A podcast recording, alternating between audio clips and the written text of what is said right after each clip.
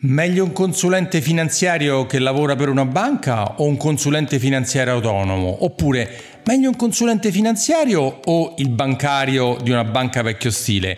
Oggi affronto proprio questo argomento. E come l'ho, l'ho affrontato? L'ho affrontato perché ti metto l'intervista che ho fatto e che più che ho fatto mi ha fatto un giovane studente universitario di economia che ho conosciuto durante un incontro, un meetup sulle criptovalute a cui ho partecipato perché voglio essere informato e capire e sapere. E parlando abbiamo cominciato a parlare e mi ha fatto delle domande che mi ha fatto capire che non aveva eh, compreso bene quale fosse effettivamente il ruolo del consulente finanziario che lavora per una banca, quello che invece è il consulente finanziario autonomo e il classico bancario vecchio stile o il dipendente delle poste, quale fosse la differenza fra il mio lavoro e il lavoro di queste altre figure. Quindi mm, mi sono fatto intervistare da lui praticamente e eh, qui ti metto l'audio per, eh, in cui ho chiarito e tutti questi aspetti in cui mi ha fatto molte domande su come lavoro, come faccio il mio processo di investimento, insomma tutte queste cose molto molto importanti che se le ascolterai capirai effettivamente fino in fondo come lavora un consulente finanziario, come lavora un consulente finanziario autonomo e come lavora in quale modo eh, il bancario classico dipendente di una banca.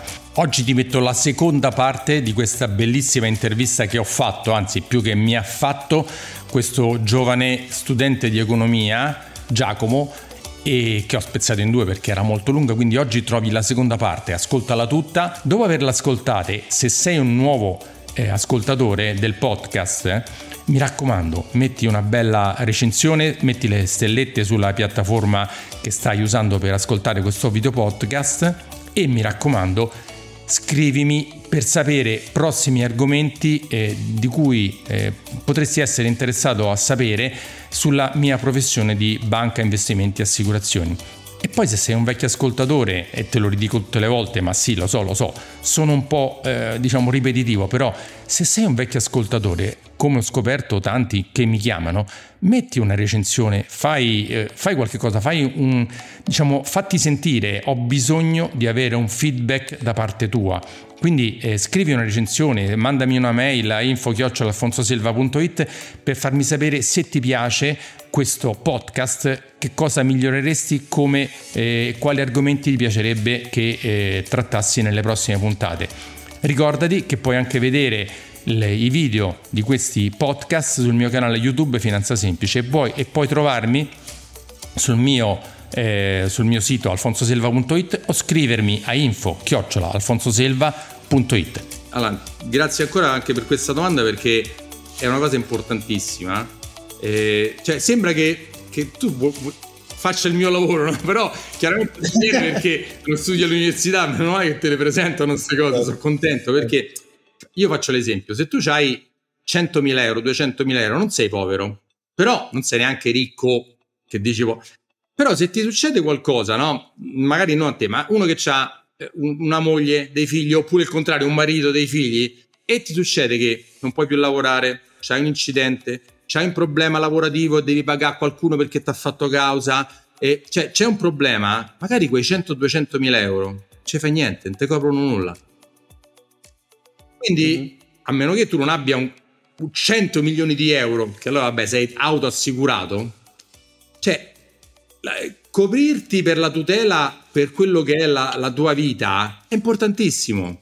Cioè, mh, mm, eh, con una piccola cifra, di solito copri grandi cifre per proteggere questo capitale per patrimonio, perché se tu hai un problema, quel patrimonio va via in un attimo. Eh? L'altro esempio più estremo, no? eh, molte volte parlo con qualcuno e dico, eh, hai comprato una casa, hai fatto un mutuo di 200-300 mila euro, e hai un figlio piccolo, due figli piccoli, lavori, c'è un buon lavoro, guadagni 5, 6, 7 mila euro al mese, ce l'ho dei clienti, non, non, che guadagni 800, no, e quindi è un, un buon guadagno, ma se tu vuoi, devi pagare quella casa, far arrivare i tuoi figli all'università che finiscono, quindi 25 anni, perlomeno 27 anni, non è che a 15 anni hanno finito. E se ti succede qualcosa, quel capitale che hai anche 100-200 non ti basta niente, quindi ti devi coprire, perché se no non ce la faranno. Sì, non muoiono, non è che se muore di fame il giorno dopo, però se uno vuole assicurare un futuro alla propria famiglia, devi fare anche o per te stesso. L'altra gran, una grande cosa che molti pensano, a parte la pensione, che quello è tutto un discorso che lo sai che tu andrai in pensione a 71 anni, 72 anni, sì. col 30-40% del tuo ultimo stipendio, quindi se non ci pensi adesso, te lo dico, no, no, pensaci da adesso che... Assolutamente. Ma l'altra sì. grande cosa è quando uno diventa vecchio a 70, 80, 90 anni, può diventare non più autosufficiente. Cioè, capita, oh, nella vita lo vediamo, no? Le persone di una certa età. E magari c'è una pensione di 1000 euro e ti devi prendere una badante e ti costa ben più di 1000 euro. No, cioè. Esiste per esempio una copertura assicurativa, si chiama LTC Long Term Care, che ti garantisce in caso di non autosufficienza degli importi per andare a coprire queste cose. Cioè, gli strumenti ci sono, non sono così costosi se fatti quando uno è giovane, perché il patrimonio deve essere anche coperto, io dico, con un ombrello che ti, ti, ti copre da tutti gli imprevisti, ma questo vale per il privato ma anche per l'imprenditore. Se c'è un'azienda e se succede qualcosa all'azienda, se l'azienda fallisce perché, che so, vai fuori mercato, perché non ti pagano più i fornitori, i clienti, non lo so, qualsiasi... e tu non hai una copertura di, qual- di qualche genere, come fai? Quindi va visto il lato degli investimenti e il lato delle tutele assicurative che servono per stare tranquilli. Ok, molto interessante. Quindi consigli anche a giovani appunto di avere determinate assicurazioni, determinate... Sì, a te per esempio non ti direi mai fatti una copertura caso morte perché tu non c'hai moglie, non c'hai figli non ti serve adesso. Però a te direi comincia ad accantonare qualcosa per crearti un montante per quando a 70 anni andrai in pensione. Perché oggi anche se tu metti da parte 100 euro, è incredibile, quando glielo faccio vedere 100 euro messi da parte per 40 anni, capitalizzati a un rendimento medio del 7% anno, che è la media che rendono 7, 8, 9%. La media storica, te la fanno vedere all'università, è quella. Capitalizzati con eh, gli interessi composti, interesse composto. Viene un, un, grosso capitale, un grande capitale. Ma se, lo, se vuoi avere quel grande capitale che c'è già 55-60 anni, non devi mettere 100 euro, devi mettere 1000 euro al mese, 2000 euro al mese per avere un capitale adeguato quando andare in pensione. Quindi sempre pensarci molto tempo prima. Certo, certo. Poi immagino ci sia comunque molta fiducia tra, tra te e tra il cliente, che magari appunto riesce a instaurare nel tempo e di solito i clienti durano una vita, quelli del consulente finanziario. E passano anche ah. di generazione in generazione, anche ai figli. Ah, perché se tu, se tu riesci a avere un buon rapporto con loro, a chiaramente a parlare anche con i figli e fare, avere anche eh, riuscire a capire anche le loro esigenze, perché magari l'esigenza che hai te o la prospettiva che hai te di investimento è diversa da quella di tuo padre, no? Quindi cioè, io devo essere capace, questo è un mio problema se non ce l'ho, di di, di confrontarmi con te, di capire le tue esigenze e darti delle soluzioni a quello che serve a te. Ok, molto interessante. Invece riguardo appunto dato proprio che ci siamo conosciuti a quel meetup riguardo tutto il settore criptovalute appunto, come ti sei appassionato all'ambito? C'è stato appunto magari una, un'esperienza particolare che ti ha fatto innamorare del settore oppure magari te ne hanno parlato magari in consulenza? Guarda, io onestamente proprio l'inizio non me lo ricordo, però mi ricordo ho cominciato a sentire parlare di questo coin e uh-huh. ero ignorantissimo, non sapevo niente. E mi sono messo a guardare, a leggere, a sentire, no? E ho detto, ma fammi capire, fammi capire, fammi capire. E piano piano ho capito che secondo me poteva essere una cosa nuova, eh, un asset class, come si dice in gergo, cioè una modalità su cui investire possibile alternativa rispetto all'oro, alle azioni, alle obbligazioni, eh, agli immobili, perché come tutte le cose nuove eh, all'inizio boh, sembra che non esiste, che è strana, che bisogna capirla.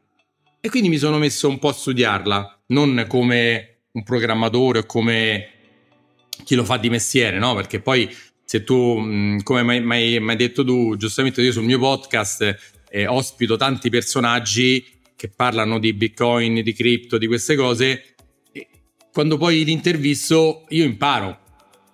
No, mi serve a me per imparare e per fare, eh, diciamo, tanta cultura finanziaria. E ho, ho, capito che secondo me, ho cominciato nel 2019-2020, quando poi ho aperto il podcast, e a interessarmi a questa cosa perché ho capito che al di là del, dell'inizio che poteva essere una cosa strana c'era un fondamento non a livello da programmatore perché io quello non, non lo capisco non è il mio lavoro. Però ho capito il concetto di che cos'è. E quindi, e quindi ho capito che poteva essere una cosa alternativa. E io penso che un consulente finanziario debba essere sempre sul pezzo, cioè sapere cos'è quella cosa. Ci sono dei miei colleghi che la liquidano come ma no, no, è una sola, eh, perderai tutti i soldi, però se arrivi tu mi chiedi, che ne so, che ne dici? E io ti dico no, ti devo anche dire perché no perché penso, cioè, come se tu mi dici, ma compriamo il bond del Sudafrica e il rendo sudafricano, io dico, guarda, secondo me non lo fare e ti dico il perché. Se tu mi, certo motivo. Sì, se tu vieni a me mi dici compriamo il bitcoin, io ti dico no, e tu mi dici, vabbè, ma perché no? No, perché sono sola. Cioè, secondo me non è una risposta adatta. Ti dico, certo. secondo me perché no? Oppure perché sì. Ma non posso essere agnostico o non essere informato, no? È come... Eh, cioè, devo saperlo. E quindi io ho voluto saperlo. Ora, è ancora agli albori? Andrà avanti?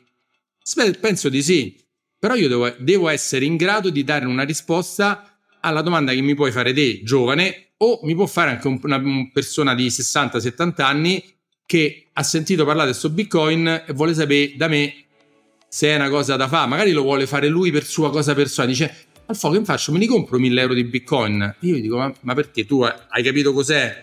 Sai come fa? Certo, certo. Quella è la cosa principale, magari nemmeno sa co- di cosa sta parlando. E... Allora gli dico, fa una cosa, guarda, ti segnalo 2, 3, 5, 10 puntate del mio podcast, vattela a sentire, parlano degli esperti, capisci, capisci di che si tratta, capisci dei rischi, del, dei vantaggi, delle possibilità, poi dopo che hai capito lo fai ma se non, certo. se non, sai prima sta cosa, che fai? È come, è come se uno dice: Mi compro le azioni. Qualcuno dice: Ma che so le azioni? Eh, non te le comprate, non sai che so.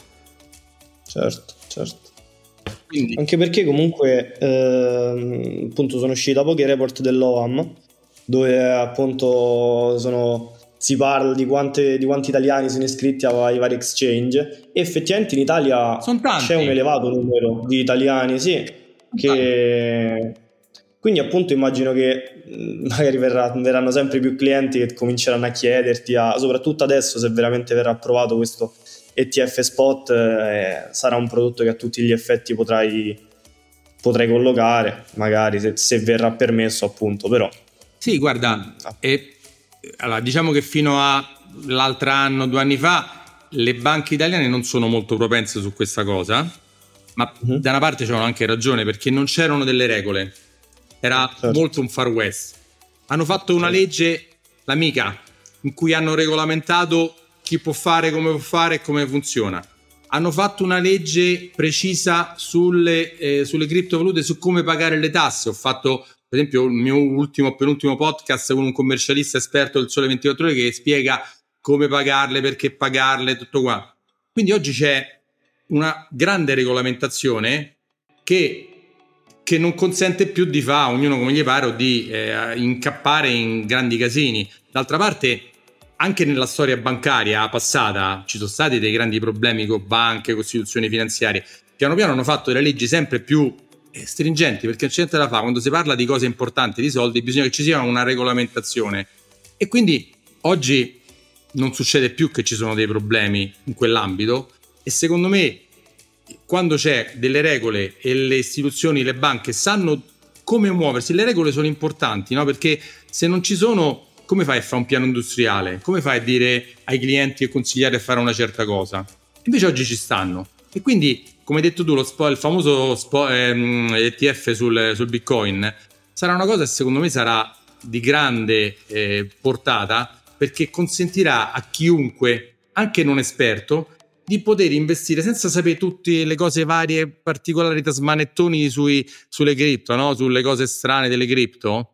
Dice io mi compro l'ETF quotato sul Bitcoin, non devo aprire wallet, non devo fare cose strane, non ho problemi, non me li perdo, non ci eh, sono esatto. problemi. Me li compro, dice perché io penso che sui miei 100.000 euro, 2.000 euro li voglio mettere sul Bitcoin, mi compro l'ETF sul Bitcoin e sto tranquillo, c'è qualcuno che vigila se c'è un problema è lui che, che ne risponde, è una grande cosa.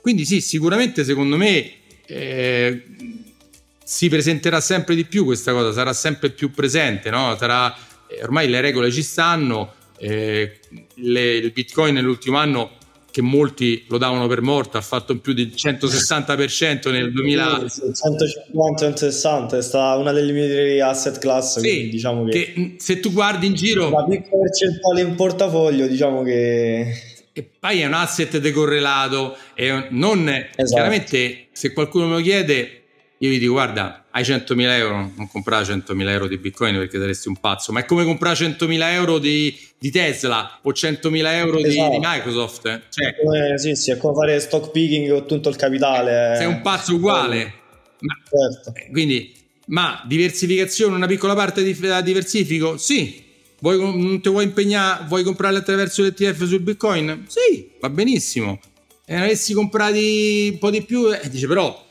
col senno di poi non si può ragionare, ma non puoi stare fuori da una cosa che anche, a parte nell'ultimo anno, da quando esiste, ha fatto il 15.000%, cioè delle cifre pazzesche.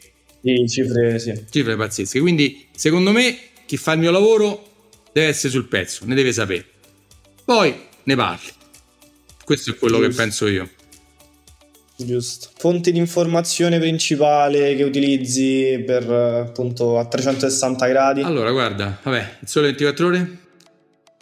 Ok. Poi la banca mi massacra di corsi vari, eh, okay. sia quelli obbligatori okay. sia quelli non obbligatori, perché eh, come tutti i libri professionisti abbiamo delle ore obbligatorie all'anno di corsi da seguire per essere sempre, eh, diciamo, sul pezzo eh, informati poi quelli della banca sempre che anche se non sono obbligatori ma comunque li seguo, quelli miei personali, partecipo alle presentazioni che fanno le varie case di investimento e leggo tutte le varie cose che mi arrivano sulla mia mail importanti. Eh, mi seguo anche dei podcast di qualcun altro che parla di investimenti, anche per, perché non seguo solo quelli, no? seguo anche podcast che parlano so, di vacanze, di tecnologia, di, so, del vino, mi piace pure quello. Però cioè, devo, mi tengo informato su tante cose, poi mi faccio la mia idea. Interessante, interessante. Invece, appunto, riguardo investimenti alternativi, come hai nominato adesso, mi viene in mente Vino. Eh, ti hanno mai chiesto, magari qualche cliente, di fare, non lo so, magari investimenti un po' più particolari, oltre quelli, oltre investimenti classici, quindi un po' più alternativi? Ma guarda, sì, me lo chiedono. E, e, io, siccome non sono esperto su queste cose, per esempio sul mio podcast ho intervistato una persona che fa investimenti sul vino che lo fa da tanti anni, un altro che fa il crowdfunding immobiliare, un altro che fa eh, altre cose. Cioè, eh, sì, nella diversificazione c'è. Quindi, eh, sicur- chiaramente lo inizi a fare quando hai un portafoglio di un certo livello. Se hai 100.000 euro, non c'ha nessun senso cominci a avere 2, 3, 4, 5 milioni di euro in arte, vuoi investire sull'arte? Ho intervistato per esempio una critica dell'arte che ti diceva come scegliere dove andare ad investire eh, in arte. Mi ricordo ho intervistato qualcuno, eh, un critico d'arte specializzato sugli NFT, ti ricordi che un paio di anni fa questi NFT certo. che, erano, che erano poi una sola, io l'ho dichiarato tranquillamente che sono scoppiati, hanno buttato un sacco di soldi. Poi c'era qualcuno che diceva compro gli NFT dell'arte. Vabbè, l'ha voluto fare. Vabbè, butta di soldi. Sì, Vabbè, sì, che devi fare? Però io sì.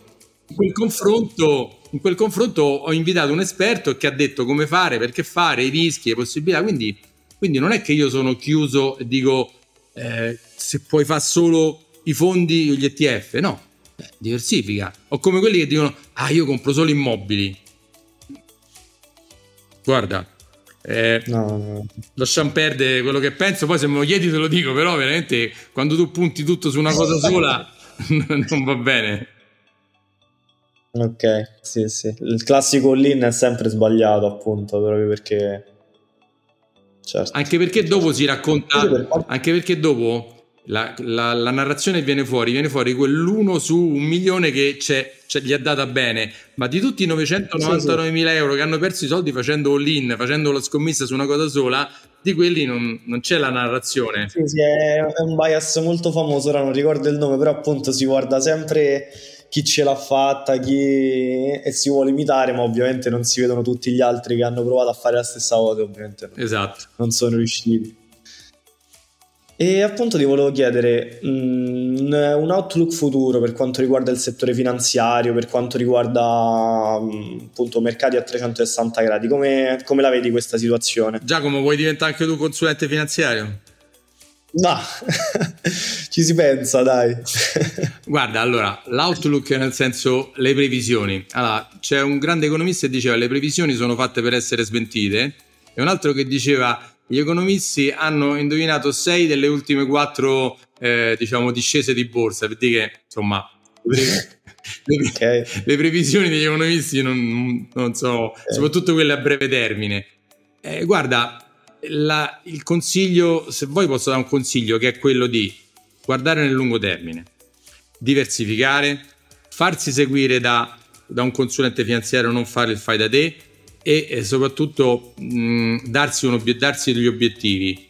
Queste sono le cose. E non farsi travolgere dall'emotività perché eh, investire non è una cosa che deve seguire l'emotività e non è neanche una cosa divertente o eccitante. Cioè, mh, e molte volte è noioso, come diceva un altro, guardare la vernice che si asciuga o l'erba che cresce, cioè è noiosissimo. E, e invece quello che ti dà la botta adrenalina è la speculazione, mi compro stazione, mi compro questa shitcoin che adesso fa il 300% in una settimana, certo. ma quella, quello non è investire, quello è speculare. Allora se tu dici, io mi voglio anche divertire con i soldi, dici bene, guarda Alfonso, ti do 90.000 euro a te e ci fai le cose noiose 10.000 me li tengo io e ci gioco, poi se li perdo, vabbè, se li perdo non sono diventato povero. Questo è il consiglio che posso dare. Però non ti metti a fare con 100.000 euro o un milione di euro delle cose eccitanti, perché le cose eccitanti sono so molto fighe nel breve termine, ma nel lungo termine non, non, è, non è, un granché questa cosa. L'investimento okay. non, è, non è una cosa eccitante. Ok, ok. Invece per quanto riguarda proprio il, la figura no, del consulente finanziario, come, come, vedi magari un'evoluzione in futuro? Come, come pensi che cambierà questa, questa, figura? Dato che prima appunto esistevano soltanto i consulenti che stavano là, i bancari appunto che stavano dietro uno sportello, vedevi, ci parlavi, invece c'è stata un'evoluzione continua praticamente di questo lavoro. Guarda, gran, la grande cosa è che ci, ci evolviamo. Sicuramente il consulente del futuro è un consulente eh, olistico, come dicono quelli bravi, ma che vuol dire che poi riesce a consigliare appunto il cliente non solo sulla parte di investimento, ma anche la parte assicurativa, la parte di investimenti alternativi, la parte di eh, coperture che, che ne so, per esempio eh, andare a dire guarda questa cosa, ehm, il passaggio generazionale come si chiamiamo noi, cioè il senso come trasferire il proprio, i propri beni agli eredi, io dico guarda questo devi andare dal notaio per questo devi andare dal commercialista per questo devi andare dall'avvocato quindi mhm. eh, è una, sempre più una collaborazione con tutte le figure che si intersecano del patrimonio del cliente perché il patrimonio del cliente non è solo i soldi che ha è tutto è la sua azienda è gli immobili è che ne so c'ha i Rolex c'ha i lingotti d'oro c'ha eh, delle, delle, co- delle, delle cose di arte quindi riuscire a vederlo a 360 gradi e anche a riuscire a, anche a interpretarla a distanza. Cioè io oggi, grazie alla pandemia, che ha avuto dei grossi problemi, però si è sviluppata anche tutta la parte online. Oggi con molti clienti io mi incontro online. Prima di te ho fatto una con un'altra, un'altra persona, con un commercialista, mi ha presentato un, un suo cliente azienda e ci siamo fatti una chiacchierata di un'ora su Zoom Certo. Per lui non, dovuto, non, ha dovuto venire in banca, per me non sono dovuto andare da lui, non ci siamo spostati, abbiamo risparmiato tempo, soldi di benzina, eh, t- tante cose. Poi sì, ci vediamo, non è che non ci vediamo, quindi eh, l'evoluzione è questa e anche evolversi eh, di, dando al cliente la possibilità di scegliere, come ho detto prima, vuoi in quel modo là, vuoi fare solo consulenza, però devi essere consapevole che o paghi attraverso i fondi o paghi direttamente. Quindi io la vedo così nel futuro, cioè di ragionare sempre di più sulle esigenze del cliente perché prima o poi i clienti, la maggior parte si renderà conto che nella banca vecchio stile, nel bancario non ragiona sulle tue esigenze. E quindi eh, arriveranno sempre di più da noi e sempre meno allo sportello, al bancone o, o non so se sei mandato da un'altra grande istituzione italiana che, che eh, dovrebbe essere una banca ma non lo è, una cosa a metà fra le, spedì i pacchetti e quant'altro. Non so se hai mai visto mm-hmm. come accolgono i clienti in quel posto che dovrebbe essere di consulenza. Che, ah, che insomma... mi, mi, è capitato proprio oggi, guarda, quindi ah, ci sei andato? Molto richiesto. Sì, sì. Non è mai una bella esperienza quando, quando si va lì, quindi... Guarda, guarda, ho intervistato una persona che ha detto proprio chiaramente che ci aveva lavorato e che ha raccontato mm-hmm. eh, proprio adesso fa lui fa il professore a scuola insegna economia e ha lavorato un periodo in questa grande istituzione diciamo semi privata e ha raccontato tutte le pecche che sono quelle che abbiamo detto cioè il budget la cosa la mancanza di privacy eh, e t- tutte queste altre cose certo certo immagino invece appunto ne abbiamo parlato prima per quanto riguarda il, il settore immobiliare non, non, ti chiedo appunto un, una previsione futura perché appunto nessuno può, mh, mm, può, saperlo, però ti chiedo più che altro riguardo il, um, il portafoglio dei clienti, quindi quanto mh, mm, collocano nel famoso investimento immobiliare rispetto magari a un investimento più nel, nell'ambito finanziario, nel settore finanziario. Allora, guarda, se hanno fatto delle indagini, il portafoglio medio, cioè il, non il portafoglio, il patrimonio medio di un cliente è investito per il 50-70% in immobili. Uh-huh. Ed è già sbilanciatissimo perché veniamo in Italia il 75% delle persone è proprietario di una casa, che non è una cosa negativa in sé, ma è negativa nella concentrazione in una cosa sola. In più, non è che sei proprietario di una casa in 10 posti diversi differenziando il mercato e le tipologie di clienti tanto sei proprietario magari di una casa o di due case che stanno nella via vicina perché l'hai comprato quella sopra o quella sotto per i figli e hai fatto questa cosa quindi non hai diversificato in più ti dico che una cosa sicura che il futuro degli immobili non è di grande redditività perché? Perché mm-hmm. non so se sai che è uscita una nuova legge a Bruxelles eh, un accordo per le case green che entro il 2030 il patrimonio medio immobiliare dovrà arrivare a una certa efficienza energetica. L'hanno cambiata, prima era ognuno, adesso hanno fatto una media del patrimonio nazionale, quindi è più gestibile. Però hanno fatto uno studio che portare una casa da, da, da, da fare due o tre salti energetici, ognuno dovrebbe spendere 30, 40, 50 mila euro per fargli fare questo salto. Quindi già quella casa che tu hai ci devi spendere dei soldi Infatti oggi le case che mantengono il valore o lo accrescono sono, vabbè, quelle nel centro di Roma, nel centro di Milano, ma le altre sono quelle nuove, quelle che stanno in classe energetica altissima. Le case vecchie scontano già questa cosa perché sanno che se tu ti compri una casa vecchia, prima o poi ci dovrai mettere questi soldi per rifarla. In più, cosa c'è? La tassazione sulle case che è sempre in aumento, perché? Perché è un posto dove lo Stato sa esattamente che ti può andare a prendere i soldi. Perché la casa sta là, la puoi nascondere, non è che ci puoi comprare il lingottino d'oro, lo metto qui, non lo sa nessuno. La casa è pubblica, ti met- aumentano la liquida delle tasse e tu la devi pagare. Punto. Poi ho fatto un paio di articoli sul mio, sul mio podcast, sul, sul, mio blog, dove ho messo a paragone 300.000 euro investiti in dei fondi che danno una cedola o 300.000 euro investiti in un immobile e ho dimostrato conti alla mano, cioè numeri, che il rendimento è meglio quello dei fondi da una cedola.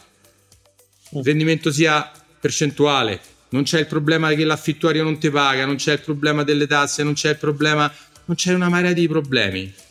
Quindi ancora oggi chi dice ho dei soldi mi compro la casa per investimento perché così l'affitto e c'è una rendita, beh, secondo me stai sbagliando tutto. Mm-hmm. Certo, se c'è una società che ha mille, affitt- mille case affittate, allora c'hai delle economie di scala, eh? allora è un conto, fai un altro lavoro. Ma mh, mm, avere, investire dei soldi in un immobile pensando che quello sia un buon investimento, non lo è. Mhm. Come non lo è stato, sì, dico la verità, come non lo è stato chi ha venduto le quote di fondi immobiliari dicendogli che sarebbe stata, hanno perso tutti.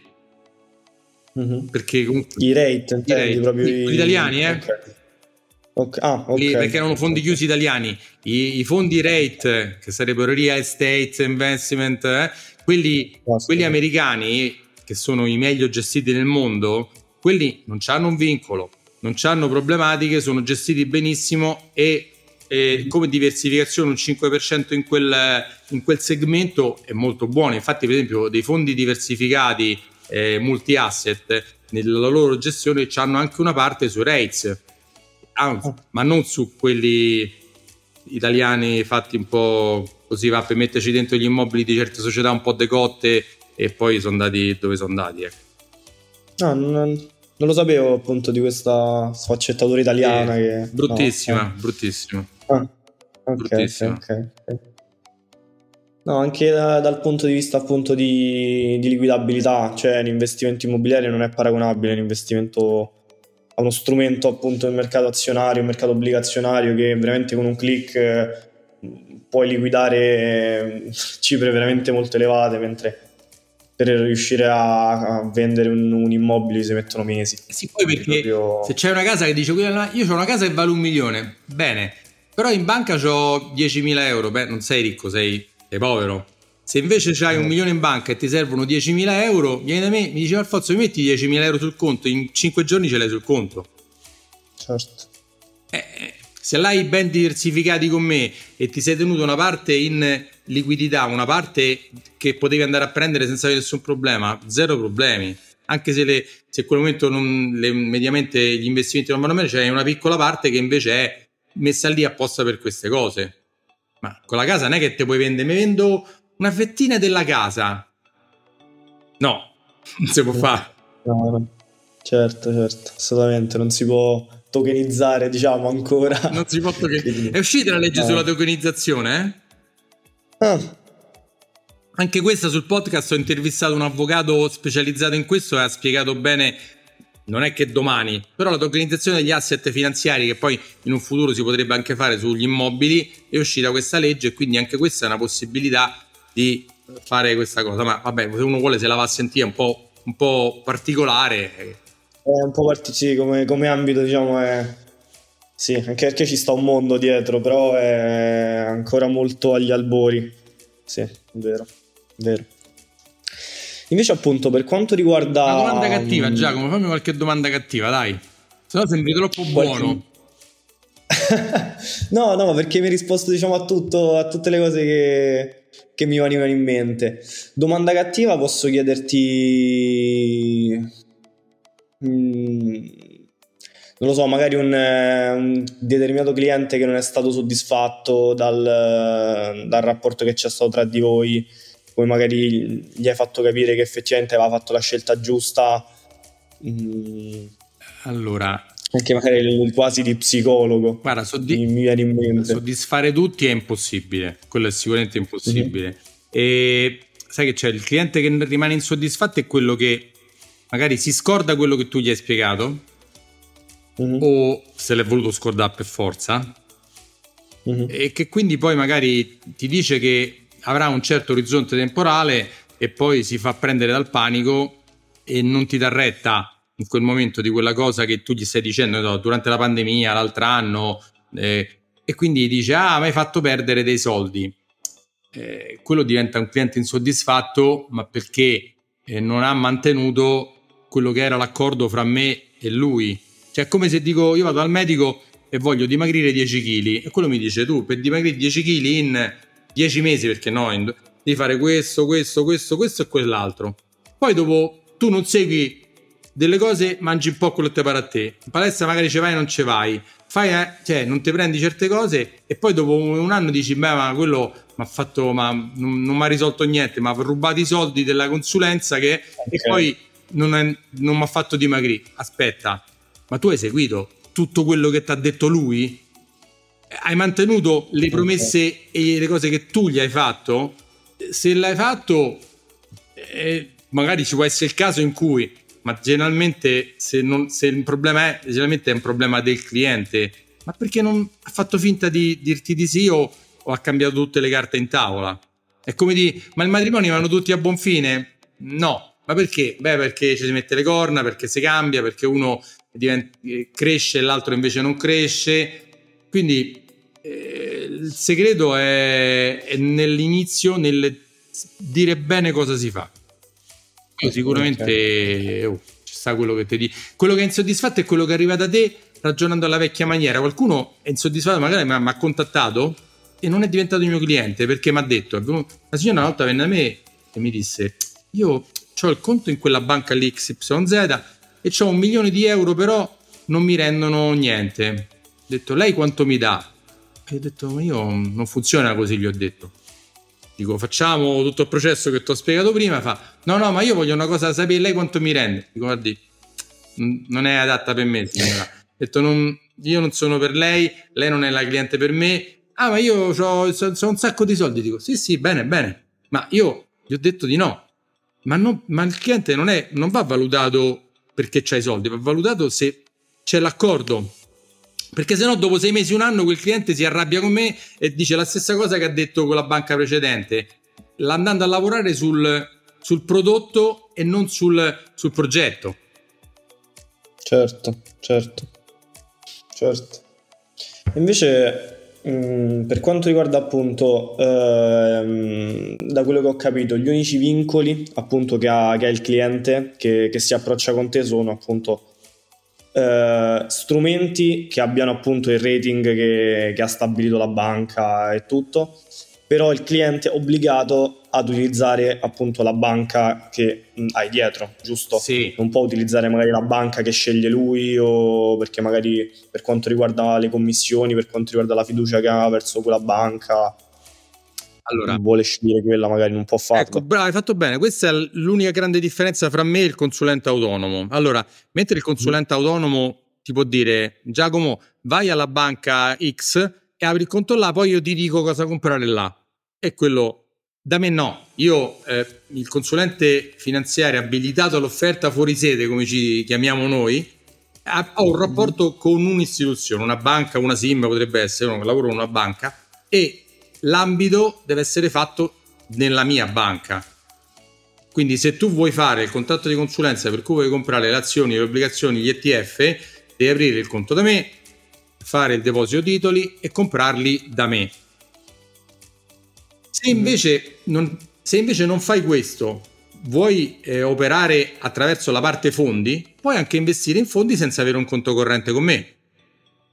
Non è obbligatorio. Il conto è, è, diciamo, è fondamentale perché? Perché se tu hai dei fondi, li vuoi comprare, vendere, fare qualsiasi documentazione, hai l'home banking e io e te eh, ti posso mandare l'ordine che ci siamo detti, tu lo firmi online col, ehm, con l'OTP del, del, del, telefonino e non c'è bisogno che firmi quello di... Io ho clienti che stanno anche all'estero, magari Okay. Mi dicono Alfonso mi svincoli 50.000 euro oppure guarda ti ho versato sul conto 100.000 euro li investiamo che ci facciamo eh, eh, faccio, io gli preparo l'investimento glielo mando lo firma ed è fatto non c'è bisogno di pezzi di carta cose è velocissimo quindi il conto corrente serve per tutte queste cose, però se tu mi dici guarda io voglio fare da te solo questa cosa sul fondo, non voglio per il conto corrente, si può fare? Sì, è il problema. Ah, ok. Okay. Vuoi fare il pack okay. e col RID che parte dalla banca esterna? Si può fare, c'è problema. Vuoi fare il fondo pensione okay. col RID che parte dalla banca tua esterna? Va benissimo, si può fare lo stesso, c'è problema. Ah, ok. Quindi diciamo in parte si può, si può fare. Sì, sì. Ok, ok. okay. Ah. Invece appunto, mh, mm, tornando in ambito, in ambito criptovalute, se, se, ne, se vuoi continuare a, a parlarne. Vediamo se, se, ne so. un, uh, un, trend che vedi magari particolare per, uh, per, il prossimo anno, che stai magari monitorando più da vicino e, e che magari in futuro potresti anche consigliarlo, ma magari in un futuro un po' più lontano, però intanto monitorarlo e capire. Ah, Giacomo, su questo io sono molto eterodiretto, nel senso per me se uno deve comprare qualcosa nelle cripto, solo Bitcoin. Okay, per me le altre okay. sono shitcoin, che non lo traduco in italiano, okay, ma tanto lo sappiamo. Forse l'unica altra che ci potrebbe essere è Ethereum, che è, si è l'unica altra che si è imposta perché viene usata anche con gli smart contract, insomma un sacco di cose dietro, eh, che ha, mm-hmm. che è, infatti è la seconda cripto eh, nel mondo, però eh, le altre eh, non sono delle cripto da, da, prendere in considerazione perché ehm, dietro non si sa bene chi c'è o magari si sa ma fa dei grandi casini eh, ed è come puntare sulla roulette. Quindi se tu mm-hmm. Sei convinto di voler diversificare, l'unica diversificazione secondo me adatta è Bitcoin. Okay. Dopo che l'hai capito, come ho detto prima, studiato, capito, percepito nella mia diversificazione, forse, forse Ethereum, le altre io le sconsiglio totalmente. Poi se uno, se invece sei un, un trader, uno che si diverte a comprare e vendere, allora quelli sono gli strumenti che puoi usare perché essendo altissimamente speculativi sono adatti per fare certe cose. Però poi mi stai chiedendo, ma l'anno prossimo il Bitcoin salirà? Boh, non lo so, che farà? Ritornerà a 10.000 certo, certo. euro? Può darsi. Andrà a 200.000 euro? Boh, può darsi, non, non lo so, non, certo. non, lo, non, lo, posso sapere. Lo... Certo, eh, quello che abbiamo detto che il bitcoin devono uscire, gli ETF sul bitcoin, il bitcoin è l'unico che non è, inflazionabile, e c'è una certa determinata quantità che, eh, che, viene prodotta e non di più. C'è l'halving, se non capisci cos'è l'halving, insomma, fatti a sentire le varie puntate. C'è eh, il discorso che eh, viene valutato sulla domanda e sull'offerta, dovrebbe salire. Salirà, boh. E come dici, ma il prossimo anno, che ne so, eh, Nvidia che ha fatto dei risultati pazzeschi quest'anno, è salita tantissimo. Prossimo eh. anno che fa? Sale? Eh, non lo so. Boh, può darsi pure che esce una nuova società che fa dei, dei, chip migliori di quelli di Nvidia e perde il 50% di capitalizzazione. Ecco, come si fa a sapere? Non, non lo può sapere nessuno. Sì, sì, okay, okay. Lo stesso discorso. Perfetto, perfetto. perfetto.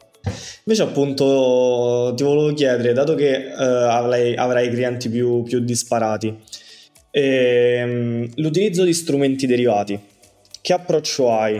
Mm, li utilizzi, non li utilizzi? Mm, come... Cioè ovviamente allora. immagino sarà tutto riguardante la personalizzazione del, del cliente, quindi magari il suo approccio al rischio. Allora, due parole sui derivati. I derivati per i clienti normali non servono a niente derivati, okay. secondo me, questa è la mia idea, poi magari tu ce l'hai diversa. Eh? Okay. Per me i derivati servono no, no, no. alle società per coprirsi dai rischi valutari che hanno importazioni, esportazioni, rialzo dei tassi, cose particolari. I derivati io li conosco poco perché non è il mio lavoro, io non faccio il trader, non li uso, li sconsiglio a chiunque di usarli. Se sei una società che ha ge- necessità di gestire i derivati per coprirsi dai rischi, allora c'è il risk manager che serve proprio che ti va proprio sui derivati.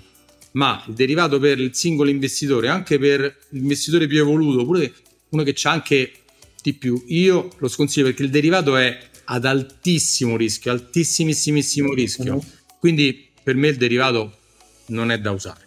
Per quello che è il mio ambito e poi io non sono ve lo dichiaro io non sono esperto sui derivati sono proprio ne so quello che mi serve per sapere cos'è un derivato ma poi basta Ok, ok, perfetto. No, magari parlavo di un, eh, più di una copertura valutaria, queste sì. qua, magari. Quelle, sì. Magari... quelle sì, però arriva la società okay. che come ha investito dei soldi e vuole avere la, la, la, il consiglio, c'è lo specialista della banca che lui fa solo i derivati, allora analizza tutto quello che è, dice guarda per te per coprirti dal, siccome esporti eh, negli Stati Uniti o negli Emirati Arabi e c'hai il rischio controparte, devi farti questo derivato per coprirti da questo.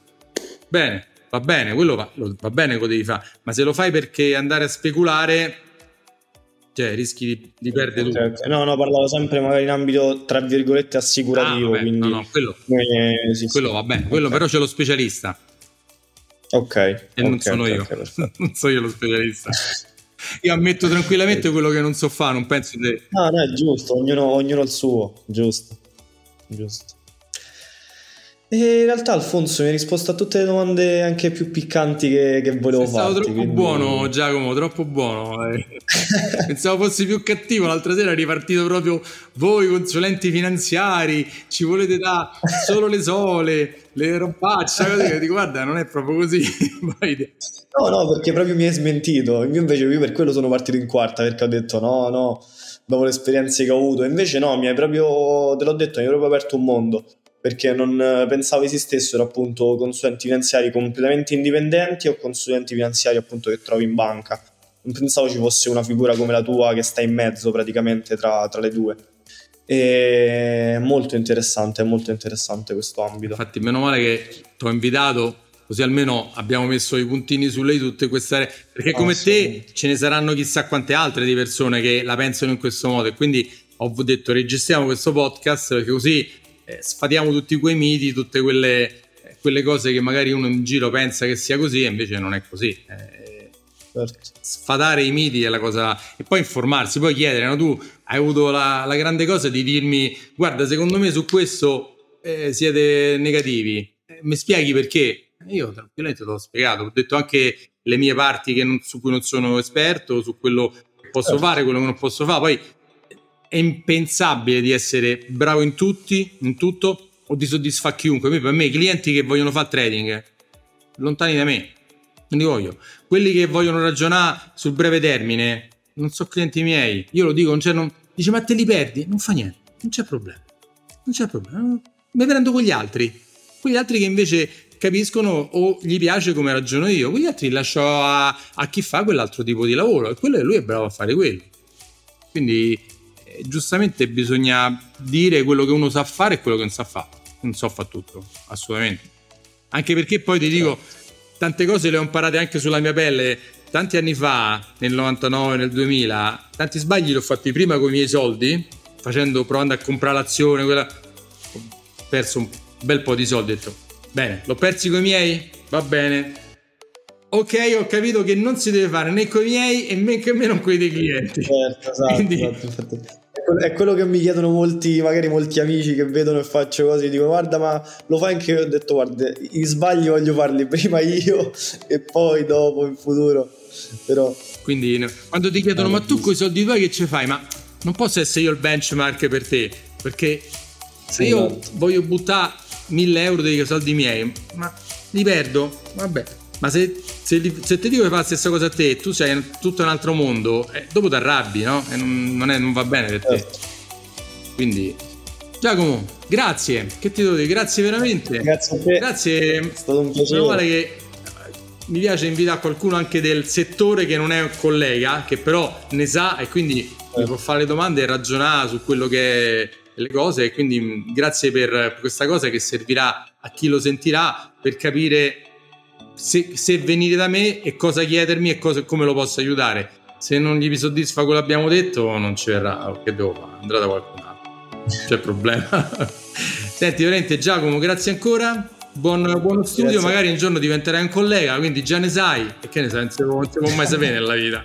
Va bene? Certo, certo. Ciao Giacomo, ci sentiamo alla prossima. Ciao.